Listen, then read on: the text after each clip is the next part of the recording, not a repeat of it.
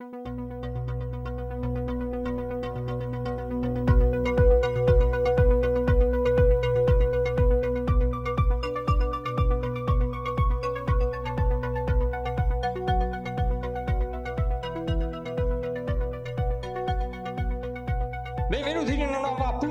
Podcast dove parliamo di software open source, ossia del software a sorgente aperto, nonché dei nostri pensieri sul digital in totale libertà. Ed eccolo qui Stefano con la sua entrata, questa volta eh, letta, pronta e cotta e mangiata, per questa nuovissima nuovissima esperienza, non lo so se è una nuovissima esperienza, comunque eccoci qua per un nuovo episodio di Libre Podcast, siamo ben in sé in questa puntata. Di solito vado in ordine di apparizione, quindi siamo qui con Giorgio, Maurizio, Apollo, Antonino e Johnny per questa serata molto molto molto particolare che ha a che fare con l'open source, ma scopriremo tra un po' in che senso. Un saluto quindi ai miei colleghi, quindi parto, ripeto, da Giorgio. Ciao Giorgio, tutto a posto?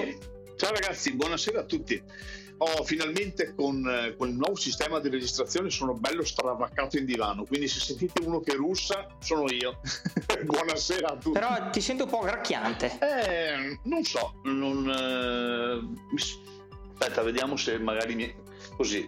Così mi, senti, così mi senti un po' meglio? O mi senti sempre... Sempre un po' gracchiante, ma non importa, chi se ne importa. Ti gode il divano intanto, così, per questa puntata qua.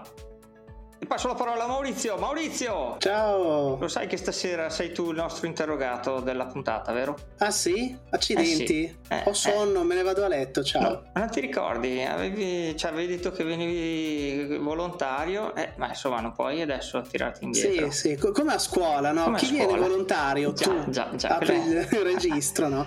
ma... E va bene, dai, dopo una, un po' di assenza ci sta che eh, stavolta sì, tengo io banco. Com'è andata? Tutto bene in quel eh, manifestazione conosciutissima in tutto il mondo di cui adesso non mi viene il nome, chissà perché. Quella che si chiama Lucca Comics. È proprio quella. Ma dai, eh non lo so, io l'ho vista indifferita. Bravissimo. Ero l'uomo sulla sedia. Gestivo, no davvero, gestivo i nostri collaboratori che erano là sul campo, ma io ero dietro al computer mentre lavoravo, tra l'altro col secondo monitor e niente, pubblicavo i loro articoli, dicevo dove erano i vari incontri che potevano seguire. Sì, ma dopo ci dai qualche link per poter un po' conoscere cosa, cosa hai combinato o no? Va bene, va bene. Va bene, dai. E poi passiamo invece ad Apollo, anche lui questa sera è così in uh, grande spolvero perché insomma qua, eh. Hola a todos chico. Eh, senti qua eh, anche lui eh, gira per il mondo tutte le volte per quello che non riesce a venire qui in tutte le, le puntate. Tutto a posto? Ma, eh, sono stravaccato eh, quindi direi di sì sì sì.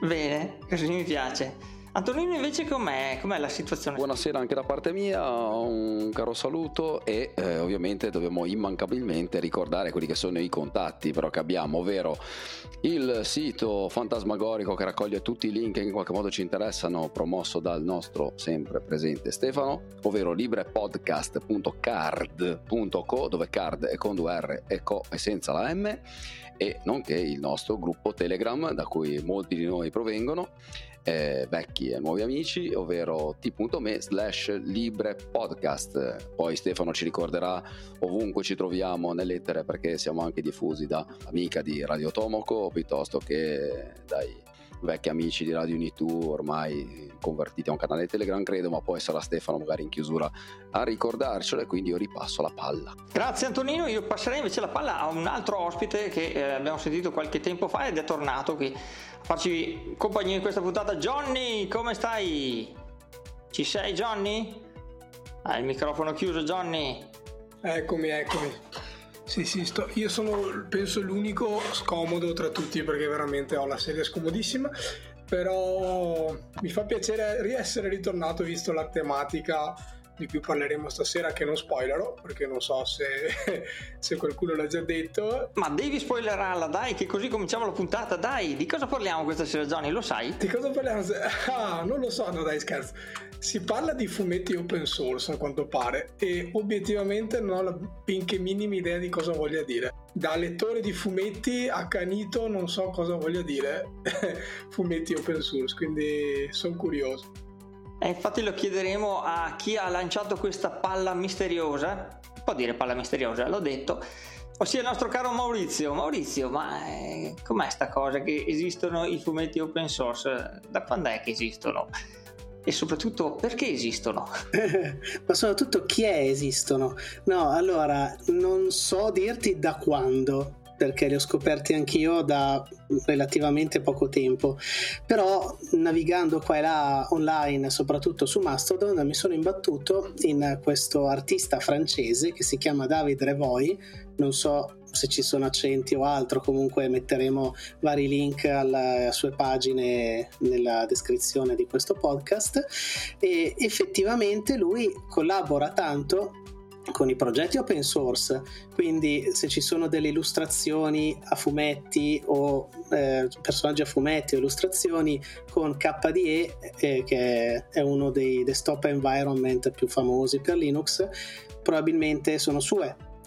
Collabora tanto con Framasoft, che è un collettivo che si impegna in Francia a portare alternative eh, open source o comunque libere eh, per l'uso digitale della vita quotidiana, quindi eh, email, eh, editor di testo, eh, qualunque cosa possa andare a sostituire quello che noi ormai conosciamo come le, le, grandi aziende dell'informatica e anche lì le sue illustrazioni vengono usate per divulgare questo tipo di cose.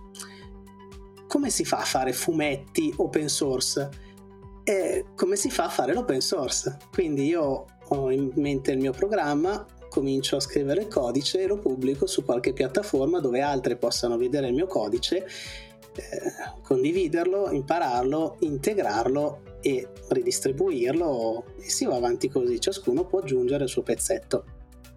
Lui ha pubblicato sul suo sito alcune pagine in formato webtoon, quindi eh, pagine a fumetti digitali da leggere online, e, ma in diversi formati, cioè non soltanto la, la pagina in sé, ma anche il sorgente, cioè il file digitale che lui ha utilizzato per disegnarla. Eh, solitamente in formato Krita, lui infatti è un grande eh, eh, diciamo, sostenitore di questo software che è un programma per dipingere, per disegnare di grafica che aiuta eh, veramente a sostituire diciamo anche lì grosse eh, soluzioni anche molto a pagamento a tanti pennelli a livelli importa anche file di photoshop importa ed esporta tutti i formati immagini esistenti praticamente.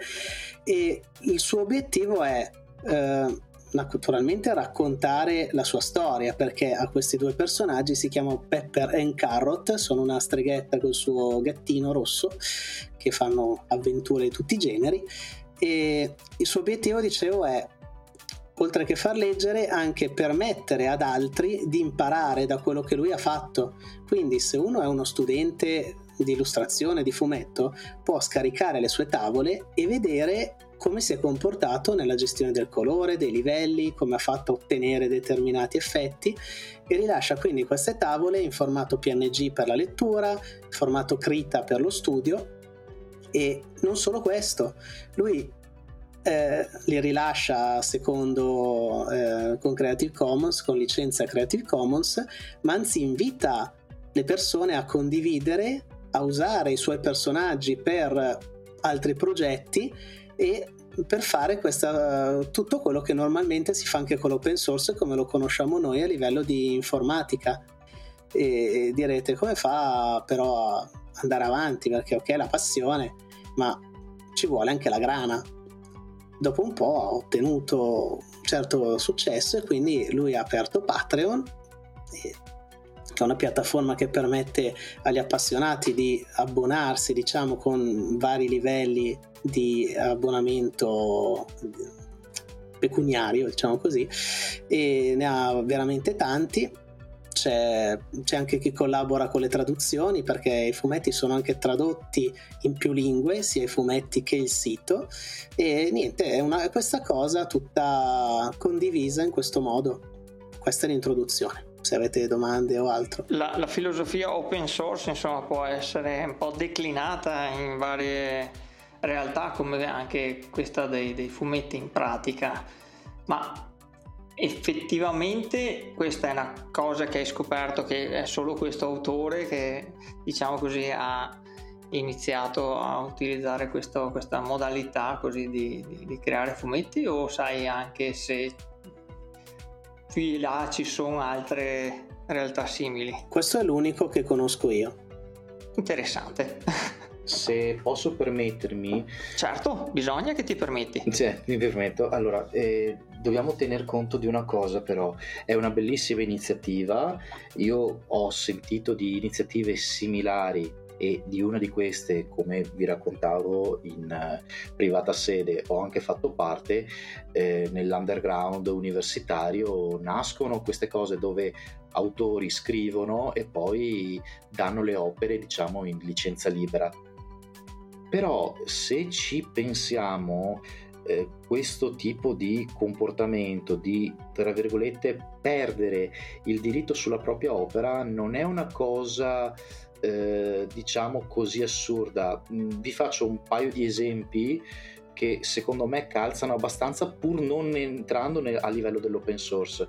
Uno è, un, è un'idea che probabilmente potrete conoscere benissimo, che è il mondo dei fumetti supereroistici, per dire Marvel, DC e compagnia cantante. Sì, senza citare Image o altri, dove ogni autore che va a lavorare per la casa madre pur permettendosi di inventare nuovi personaggi e nuove situazioni, declina tutte queste sue iniziative verso la casa produttrice che potrà sfruttare quei personaggi nonostante siano stati creati, ideati e sviluppati da sceneggiatori, disegnatori, eh, scrittori, lettering e quant'altro che mm, non, non ne hanno potuto godere del diritto.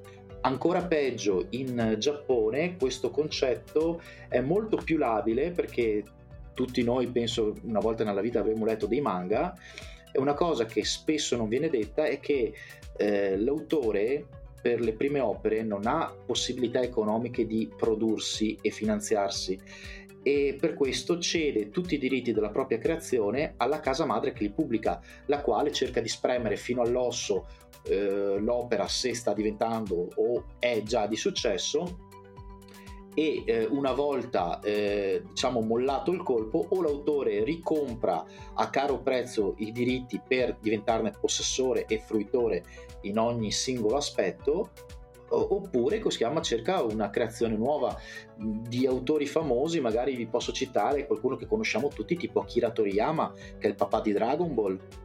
Su, dove lì c'è una storia anche carina perché eh, lui inizialmente non è diventato famoso con Dragon Ball, è diventato famoso con Arale, Dottor Slump e Arale, per quelli un po' più vecchi di noi che si ricordano della bambina robot e del professore matto che l'aveva costruita e con cui vivevano delle storie. Me le ricordo, sì su quel personaggio lì lui non ha più alcun tipo di diritto perché li ha ceduti tutti alla, alla, casa di produzione. Mentre su Dragon Ball grazie al successo eccetera li ha riacquistati e ha poi fondato una sua casa di produzione chiamata Bird Studio sul quale sta lucrando, sta giustamente anche sulla sua creatura e prendendo i fondi che gli stanno arrivando tramite eh, tutto quello che è il merchandising che ci gira attorno oltre che all'opera stessa quindi, cioè, l'idea è molto carina di sé, è sempre il concetto, secondo me, che casca un po', che è il concetto di diritto d'autore, perché mentre sul software comunque una paternità eh, può esserci legata e al limite noi possiamo fare il fork di, quella, di quel software o di quella, eh, di quell'applicazione, sul fumetto è un pochettino più labile la cosa, perché se io scrivo una cosa che va in contrasto con quelle che sono le idee del mio personaggio, come ci si comporta dopo è un'opera artistica, non è un'opera pratica. Ma, eh, mi sfugge una cosa, a parte che ero un po' preso con la regia della puntata e mi sfuggono tantissime cose. Eh, ma in pratica, se ad esempio, come anche scrivevo sul nostro amato Telegram qualche tempo fa, se io mi stanco, eh, come può capitare, no? eh, che c'è il maintainer del software e dice ok ragazzi, il gioco non vale la candela, lascio tutto in mano a chi vuole prendere la cosa, il software, in questo caso il fumetto, continuate voi. poi appunto può essere fatto in maniera mm, singola, collettiva, cioè è lo stesso, lo stesso meccanismo in questo caso o eh, appunto no, a parte il discorso manga eccetera o cose di questo genere. E mm, da quello che hai capito tu Maurizio è una, una, cosa appunto che poi può essere continuata da chiunque voglia continuare tra virgolette a mantenere aggiornato il fumetto, il progetto in questo caso, non so o ci sono anche là certe regole tipo appunto che bisogna riportare sempre l'autore che è stato eh, a iniziare l'opera e bisogna seguire appunto un po' come diceva Apollo il personaggio con certe caratteristiche. O le posso stravolgere bene o male no? tengo il personaggio ma poi si evolve in qualcos'altro diventa non so malvagio. Sì questo è quello che succede per esempio con Star Wars. Eh, i personaggi che abbiamo visto negli ultimi episodi di Star Wars non sono quelli che credevamo che fossero agli inizi. E lì è quando prendi in mano delle cose e, e vai avanti con altri autori, con sensibilità diverse, con tempi diversi. Nel caso specifico qua di Davide Revoy, la sua eh, licenza è Creative Commons solo esclusivamente su attribuzione.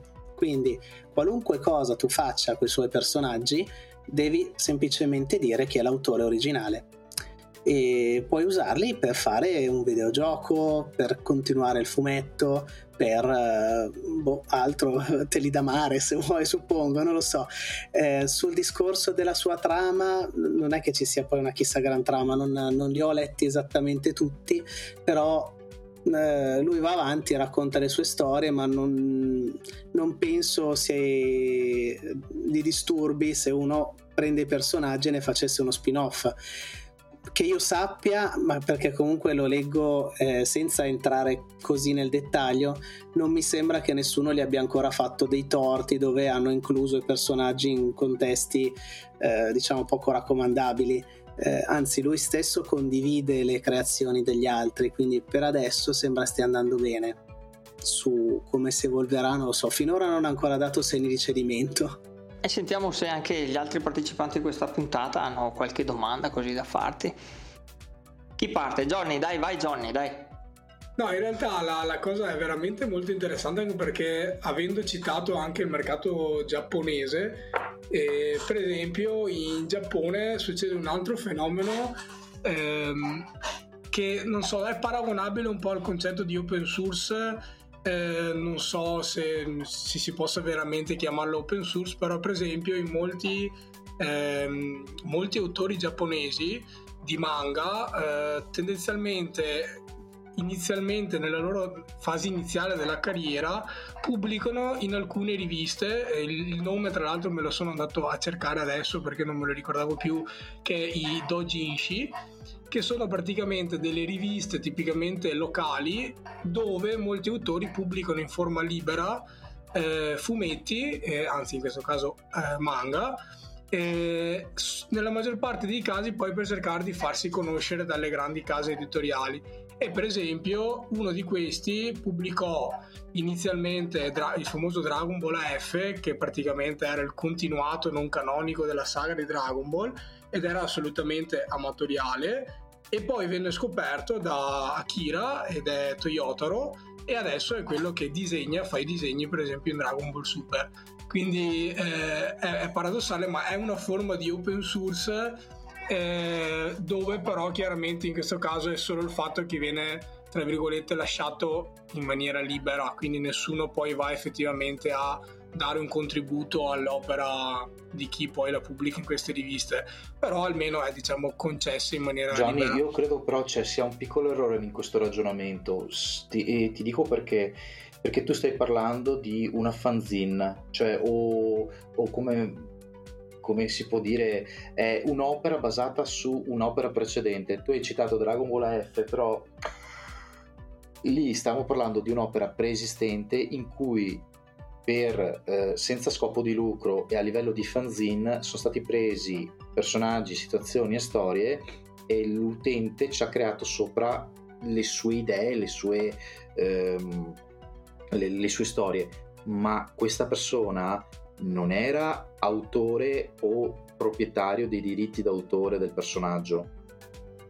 è un, leggermente di, diverso come concetto anche noi qui in Italia e anche in, uh, in, America esistono molti sottogruppi underground di disegnatori, fumettisti che, che so, prendono le opere di Marvel, le opere DC, le opere Image e eh, ci scrivono sopra dei racconti, diciamo, inventati utilizzando questi personaggi ben noti e conosciuti di cui non hanno diritti però.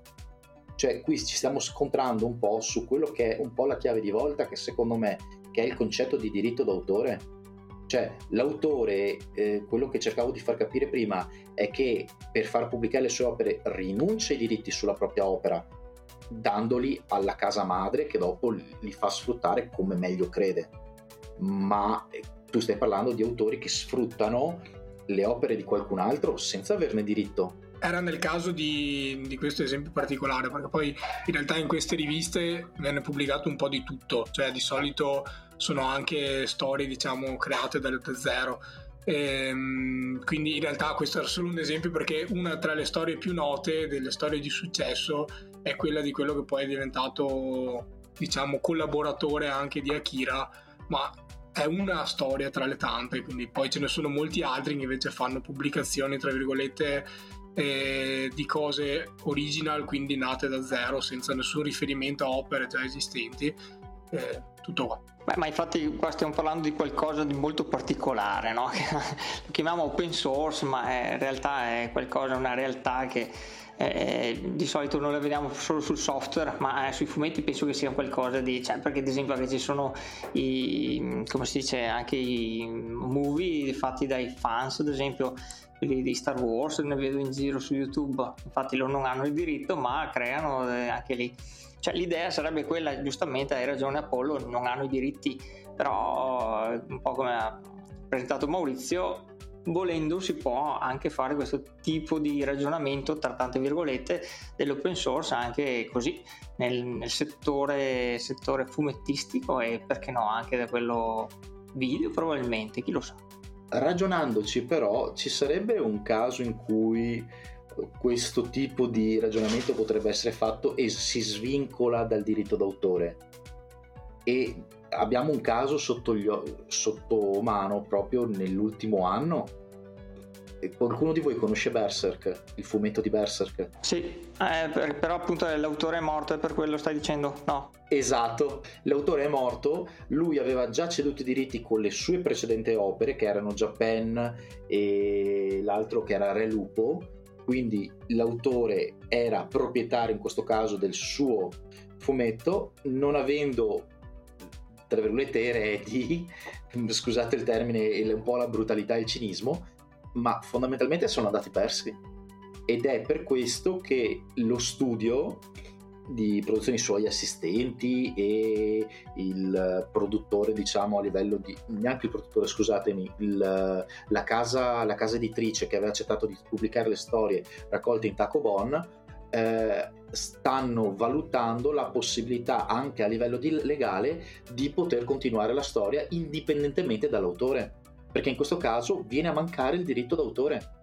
Molto interessante in effetti. Ma volevo sentire anche Antonino e Giorgio se avevano qualche curiosità anche loro in questo senso o se si sentono un po' distanti dalla materia in questione. Diciamo che la cosa interessante di questo, per, beh, intanto ascoltarla perché sono sempre cose molto interessanti per capire anche mondi molto lontani dalle, dalle cose che, che mi appartengono, però è, è, bello vedere dove anche in, in, quel mondo lì si cercano diversi modelli di business, perché se una persona come questo autore eh, ha spostato il suo modello di business, è passato da quello dal diritto d'autore, si è spostato ed è andato in quello sulle raccolta fondi perché lui si è aperto il suo Patreon e quindi ha creato la sua entrata non più da, da una, diciamo, dal diritto d'autore come ho appena detto ma da qualcosa di diverso. È bella l'idea perché, perché mh, riuscire a eh, immaginare un modello come questo eh, portarlo avanti e realizzarlo quindi eh, fare in modo che eh, abbia un, un, ritorno economico è una bella cosa, soprattutto se poi questa persona è una persona abbastanza in vista e ehm, ed è, sì, funziona da, da, volano, quindi è uno stimolo per, per le altre persone. E, ed è bello sentirlo proprio perché, perché eh, si capisce come in ogni campo del, del, del business, perché alla fine il business è eh, le persone si ingegnano e come le raccolte fondi riescono ad avere in, in ogni settore, anche in quelli più improbabili, un, un un discreto successo perché mi sembra di aver capito che, perso- che questa persona con, con, questo modello qui riesce a camparci bene e, e ha avuto successo e, e, addirittura è anche conosciuta per questo. E diciamo che lo trovo molto interessante proprio perché è una cosa, questi argomenti sono cose che mi sono più vicine e quindi capisco meglio ed è bello, cioè, sinceramente lo trovo un, un, stimolante proprio perché vedi che mondi completamente diversi poi si avvicinano spesso a soluzioni simili. Questo è le, quello che io posso dire, per il resto mi un po' difficile perché è molto bello ascoltare, ma non è, un, non è una cosa che, di cui posso parlare perché io non ne so assolutamente nulla. Sì, io non so se lui effettivamente campi su Patreon, sicuramente è un grande aiuto perché comunque fa l'illustratore, quindi sicuramente il lavoro arriva anche da altre parti, è proprio a livello professionista. Non è il canale principale perché ha anche altre possibilità per ottenere supporto, c'è LiberaPay, c'è PayPal, cioè uno che voglia anche solo fare una donazione per dire bravo, mi piace il tuo fumetto, mi hai fatto passare dei bei momenti, può farlo anche senza l'impegno di Patreon, perché Patreon appunto come dicevo non ho usato a caso prima il tema termine uh, abbonamento, uno tende a dare una donazione ricorrente spalmata lungo un certo periodo di tempo, c'è chi ne dà di più, c'è chi ne dà di meno, però eh, a me piace proprio il fatto che abbia praticamente regalato al pubblico i suoi personaggi con un certo background, con un certo stile e quindi magari partendo da lì ci sarà qualcuno che avrà eh, diciamo meno, fa, farà meno fatica a inventarsi magari personaggi nuovi, situazioni nuove però può usarli per cominciare a muovere i primi passi nel raccontare una storia, che sia fumetti, ma anche un cortometraggio. Veramente lui dice usate i personaggi come volete, in qualunque medium. Magari con un corto riesce qualcuno a entrare, non so, sto sparando, eh, a, in un piccolo concorso, viene riconosciuto e magari poi diventerà davvero un regista. E mi piace proprio che inizi a dare questi strumenti del mestiere utili per raccontare le proprie storie, tutto qua. E poi una cosa bella è che proprio lui utilizza tutto software open source per fare questi fumetti, da quello che vedo nella sua pagina, usa Krita, Inkscape, Blender Caden Live per fare anche video editing, non so bene. Esatto. In che senso Scribus, penso per impaginare le tavole. Sì, ho visto anche degli articoli dove faceva vedere il suo setup proprio del computer con Fedora, come impostava Fedora per l'uso eh, creativo, quindi che ciuccia abbastanza energia, è proprio nel giro open source, è uno del, degli artisti di fiducia, diciamo, per il mondo open source. No, volevo fare un attimo, scusate adesso, è tutto molto bello, però adesso voglio anche parlare delle cose brutte, onestamente, voglio fare un po' l'avvocato del diavolo. Apollo è il nostro, la parte ottimista sì. sempre. Eh, sì, sì. È il nostro polemista. No, ma è giusto, ci vuole, ci vuole troppo. Vai Apollo. Guarda, siete verso una strada a senso unico, guardo da entrambe le parti, quindi ti dico solo questo. Grande. Quello che io mi pongo il dubbio però è questo.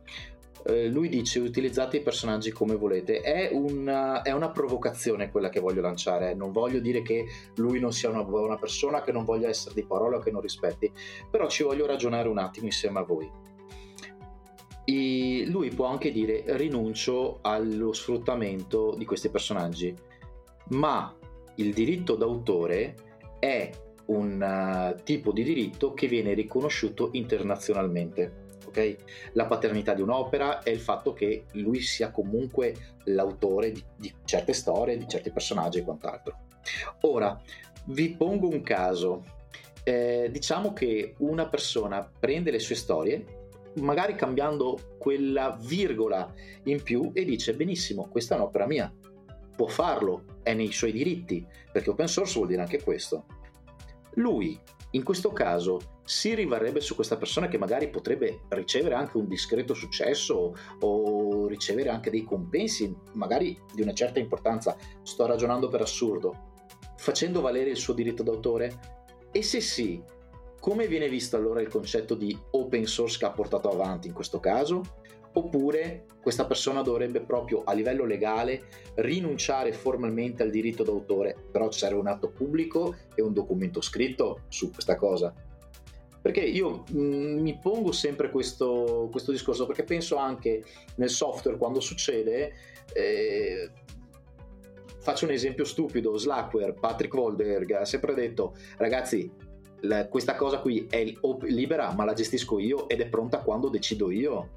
E mm, anche Debian, che è una distribuzione che adoro, però ha tutto un suo comitato interno, ha delle regole molto ferree sulla gestione, l'introduzione di pacchetti, il loro rilascio, la distribuzione e l'integrazione con i repo. Quindi mi fa, faccio questa domanda, ma sì, è open source, ma fino a che punto e fino a che punto si potrebbe spingere un autore in questo caso per rimanere tale con questa filosofia? Una provocazione. Ma visto che siamo verso la fine della puntata, uh, vorrei sentire se, se, se la sente Antonino e poi chiudiamo con Maurizio. Che dite? Ma Johnny stava dicendo qualcosa però. Infatti gli lascerei pure la parola. Ora facciamo una bella puntata lunga, dai via. Vai Johnny, vai, è Johnny che stava andando avanti, dai. No, allora il tema effettivamente, cioè la questione sulla Apple è molto interessante, ma secondo me c'è un altro problema molto profondo che secondo me eh, implica che bisogna un po' trovare una distinzione tra quello che è il mondo del software e quello che è invece un po' il mondo dell'arte, perché questa è un po' l'analogia che stiamo cercando di fare. E purtroppo nel mondo dell'arte, senza tirare in, ballo l'open source, quindi senza tirare in ballo la questione del provare ad applicare a questo mondo l'open source, è una cosa che purtroppo su cui si scontrano da anni, perché voglio dire la questione del plagio per quanto noi la possiamo vedere diversa, ma alla fine molte opere hanno tratto ispirazione da un'altra opera, però eh, con quella magari piccola differenza rispetto all'opera da cui hanno tratto un po' di spunto e a quel punto capire veramente se eh, un autore si sia ispirato, se abbia copiato, se si tratti di plagio, già è difficile in questo caso. Nel caso in cui parliamo addirittura di un'opera open source, io penso che il problema sia decuplicato, perché voglio dire, di, a, di, a, parlando di libri, per esempio, se ne potrebbero fare un, degli esempi allucinanti. Quindi mi ricordo il periodo in cui uscì Hunger Games, c'erano i fan di un altro, di una cosa che era tra l'altro nata come manga, poi fecero anche il film, che era un, una cosa che si chiamava Battle Royale, che poi tra l'altro a sua volta è diventato famoso come nome per i videogiochi, ma Battle Royale era un libro che era molto simile come tipologia ad Hunger Games e quando uscì Hunger Games tutti gridarono allo scandalo hai copiato da Battle Royale. Eh, quindi secondo me già nel mondo artistico si fa molta fatica a distinguere cosa è plagio, cosa è copia. Se poi ci buttiamo in mezzo anche la parola open source è ancora peggio, cioè non se ne esce tanto facilmente. Penso che nel software sia già più facile. Ecco. Che lì è un, più un genere, una serie di regole per raccontare una storia. Se si vuole parlare di arte, prenderei piuttosto la Marilyn Monroe di Andy Warhol, che aveva i diritti per usare la foto di Marilyn Monroe e renderla pop quella è una rielaborazione artistica di qualcosa che già esiste. Eh, però sì, effettivamente ha senso il discorso. Il software com- come Debian eh, o altri viene rilasciato col nome Debian quando i maintainer decidono che è pronto. Però io posso prendere Debian e fare la mia distribuzione partendo da lì fare altro dicendo che viene da Debian. È credo la stessa cosa che faccia eh, questo autore, quindi lui semplicemente dice eh, il diritto è eh, Creative Commons 4 solo attribuzione, quindi fai quel che vuoi, basta che dici che i personaggi sono miei. Suppongo che se si perdesse il controllo e eh, mettesse questi personaggi in condizioni che lui non si aspetta leggendo sue, i suoi fumetti, potre, magari anche avendo un certo successo, una persona magari riesce anche so, a pubblicarlo con un editore, quindi avere lui i diritti d'autore veri, rischia di scontrarsi con un fandom eh, molto pesante, cioè i, i fan non credo gli diano tregua. Poi a livello legale davanti a un giudice si discute in tutti i modi, però non saprei, non sono in grado di prevedere cosa, avrebbe, cosa direbbe lui se uno snaturasse diciamo, suoi personaggi o le sue storie, magari è abbastanza disponibile per risponderci. Io provo a scriverli se volete. Ci aggiorniamo al prossimo giro. Eh, sarebbe interessante più che altro perché questa, una persona del genere dici sì sì no guarda per me è libero però effettivamente che tu sappia ha rilasciato un atto pubblico o un documento scritto nel quale lui dice guarda io non mi voglio avvalere del diritto d'autore perché voglio dire i personaggi sono comunque suoi. Metti caso, io faccio l'esempio che mi viene in mente adesso, è come quello ehm, che ci sono degli autori che hanno utilizzato, non so se avete sentito, lo scandalo di alcuni personaggi che hanno avuto delle derive eh, che non sono piaciute diciamo alla casa madre il uh, Superman uh, il Superman gay praticamente che cui si parlava ancora qualche mese fa e la casa madre ha tirato per le orecchie gli sceneggiatori e gli autori dicendo no no guardate che qua i personaggi sono nostri e gli hanno fatto cambiare al volo la storia facendo dire che il personaggio non era quello originale era un altro eh, il, la storia dopo è stata raffazzonata su in modo tale da accontentare un po' tutti ma l'autore della storia ha dovuto, tra virgolette, abbassare la, la, sua creatività al fatto che i diritti d'autore erano quelli della casa, nonostante avessero piena libertà della, nella stesura del racconto che stavano sviluppando. Per cui, cioè, io mh, mm, questa domanda qua me la faccio perché ci sono tanti casi, è stato uno dei motivi per cui personalmente ho smesso di leggere i fumetti Marvel per un periodo perché avevano preso delle scelte di questo tipo e dopo la casa madre per questioni di business è andata a intaccare quello che era la creatività dell'autore che era stato ingaggiato.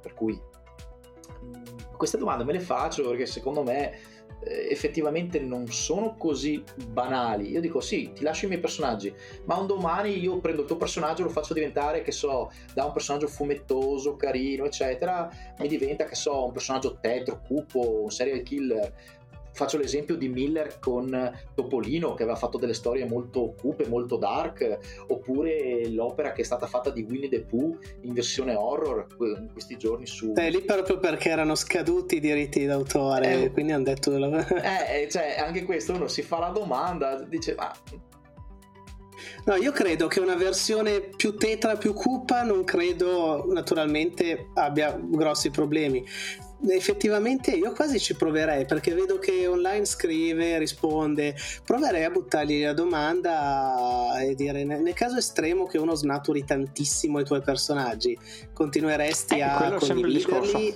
o come funziona se uno volesse provare a proporre una storia basata sui tuoi a un editore, perché in quel caso lì se poi vai con l'editore bisogna gestire il diritto d'autore, cosa si fa? Eh beh, ma penso che sia anche per qualsiasi software, se fosse, no? Che qualcuno dopo comincia a fare certi tipi di discorsi, anche lì dipende dalla licenza con cui sei partito, eh, se vuoi venderlo, rivenderlo, eccetera. Penso che vai su discorsi un po' più...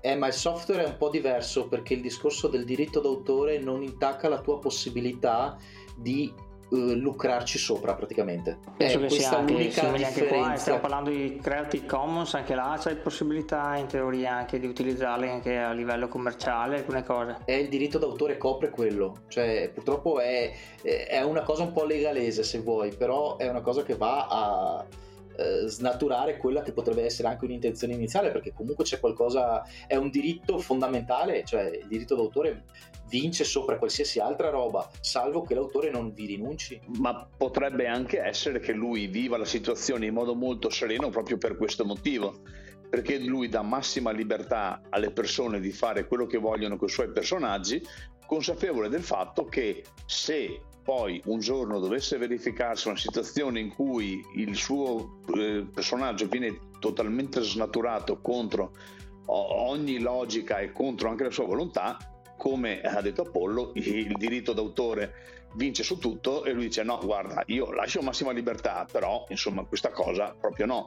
Perché mi sembra di capire che, eh, che alla fine non è che perché dai un open source il diritto d'autore sparisce.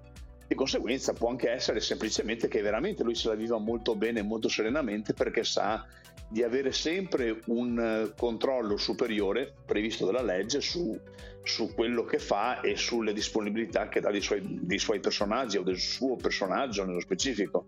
Immagino che forse possa essere questa una chiave di lettura. Può essere. Antonino, tu cosa ne pensi? Dai, che voglio sentire un po' cosa ne pensi anche tu, dai. Allora, a parte il fatto che in parte mi astengo apposta perché il, il tema eh, non, non mi è particolarmente noto, però Diciamo che io forse ho un dubbio di fondo, nel senso che eh, Maurizio è stato abbastanza chiaro, cioè il, l'autore rimane tale e come tale sta rilasciando secondo le Creative Commons CC BY 4, quindi fai di fatto non è che quel tipo di eh, di, di, di, di, licenza di eh, attribuzione fondamentalmente, quindi fai un po' quello che vuoi, detta male, lo stiamo dicendo male, ma citi che sono io, ma non è solo quello, cioè io mentre stavamo chiacchierando, stavo andando a lei, stavo proprio leggendo il contenuto del Creative Commons 4 Attribution International e ad esempio mi è venuta in mente una, un'estremizzazione di quello che stavamo dicendo, però supponiamo che per un attimo del fumetto dei personaggi tangentali venga prodotto un contenuto moralmente discutibile.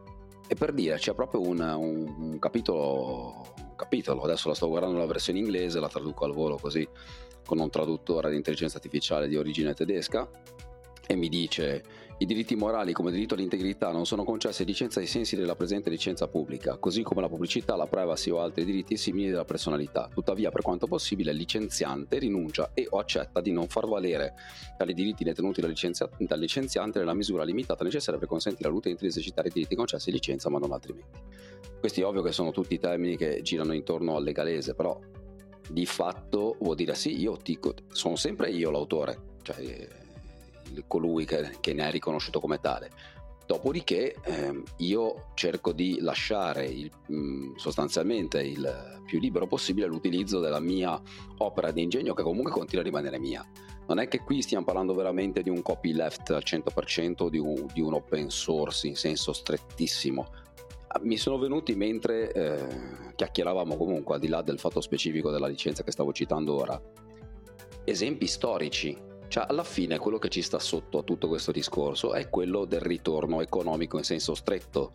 In questo concetto di diritto d'autore è estremamente recente, mi permetto di dirlo e contraddicetemi, io sto um, solamente eh, esponendo un'opinione, non una certezza, ma mi vengono in mente esempi storici, che ne so, anche di autori che probabilmente non sono mai esistiti o che se sono esistiti non sono tali, Omero, l'Iliade dell'Odissea, eh, i cantori, eh, di epoca classica o di epoca medievale, ehm, sino ad arrivare a quasi, quasi, non i contemporanei, ma insomma, ad arrivare sino al 1800, o comunque avevamo autori, o il mecenatismo, quindi gli artisti, ah, metto nella categoria autori gli artisti, e cioè, tutto questo o a che fare con la monetizzazione. Molte di queste figure in realtà nei secoli erano monetizzate. Lo stesso Aedo era in qualche modo un cantore professionista e come tale, partecipando in eventi, eccetera, sicuramente ne aveva, virgolette, un ritorno economico.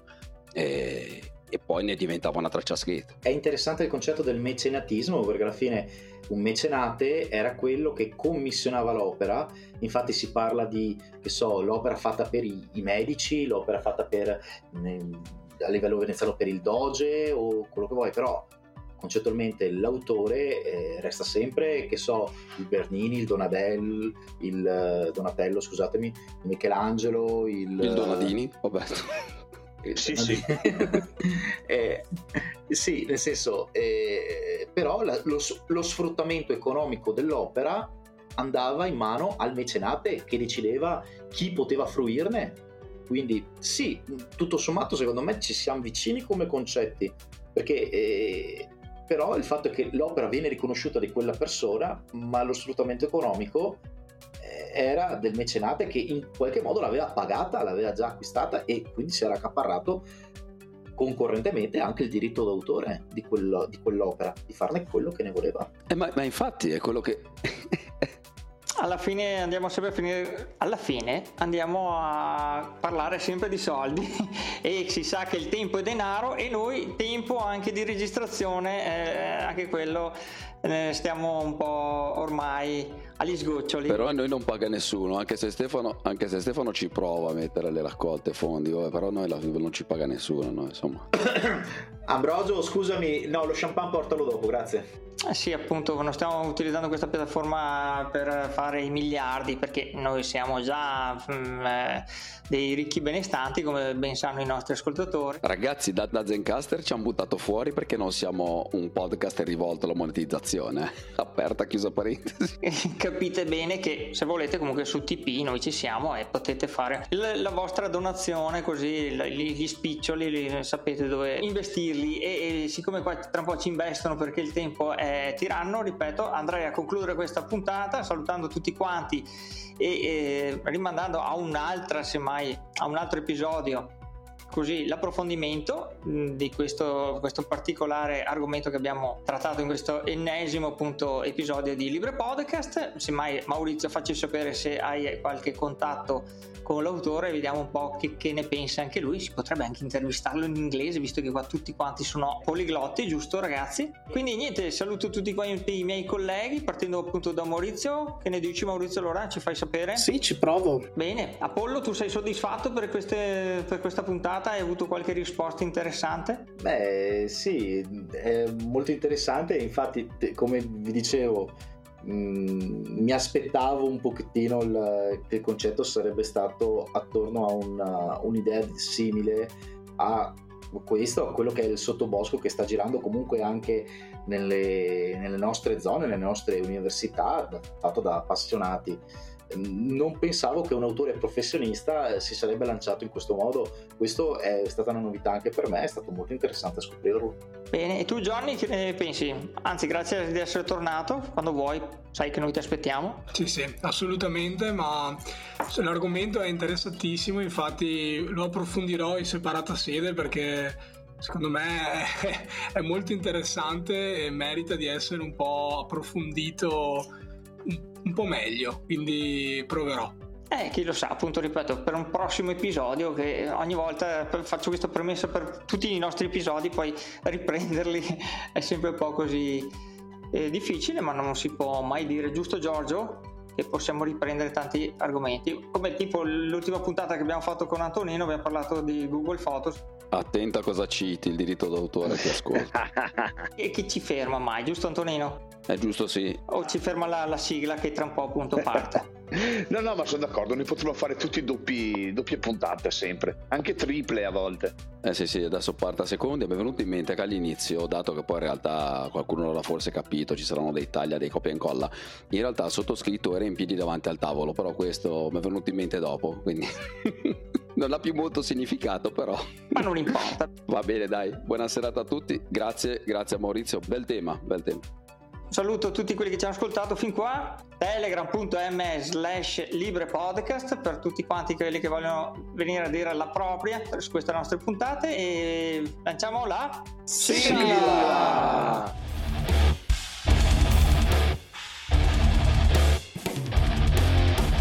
Qua, benvenuti in una nuova puntata di Libre Podcast dove parliamo di software open source. Ma stasera proprio mi mangio tutte. Ricomincio. Chi è che, che parte per primo? Qualcuno? Deve partire per tutti quanti, non parla più nessuno.